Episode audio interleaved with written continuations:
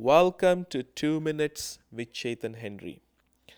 Today, I want to bring you this prophetic word that you have, you and I, we have to embrace our true identity given by the Lord so that we can fully function in the assignment that God has given us and truly accomplish it. If we have a broken identity, then we will never be equipped enough to accomplish the assignment that God has given us. Let me give you an example from the life of Moses. You see, when God encountered Moses, when Moses encountered God, God told Moses, Come, I will send you to Pharaoh, that you may bring my people, the children of Israel, out of Egypt.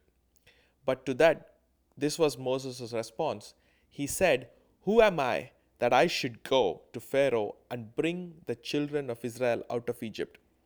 When Moses said, Who am I? God's response was not to define by telling Moses who he was, but he defined Moses' relationship with him as an identity for him. In fact, God went on to say that Moses, I have appeared to you and not to anybody else. Moses, I am with you and I'm partnering with you to bring deliverance.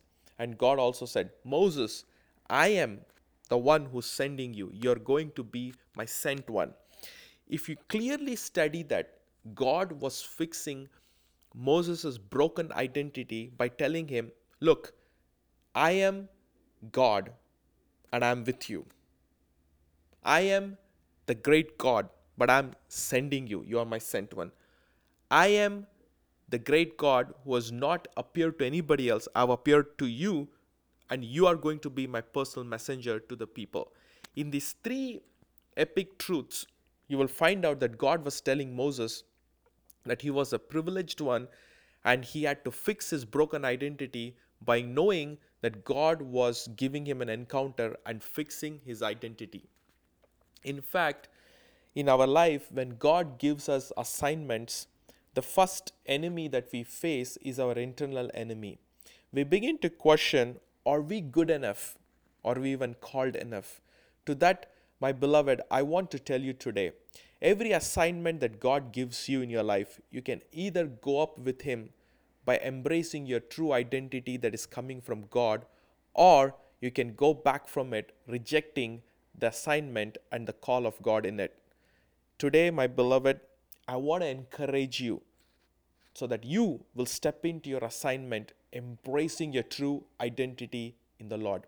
So, God bless you, my beloved. You have an amazing day. If these podcasts are a blessing, please comment, share, and subscribe. God bless you.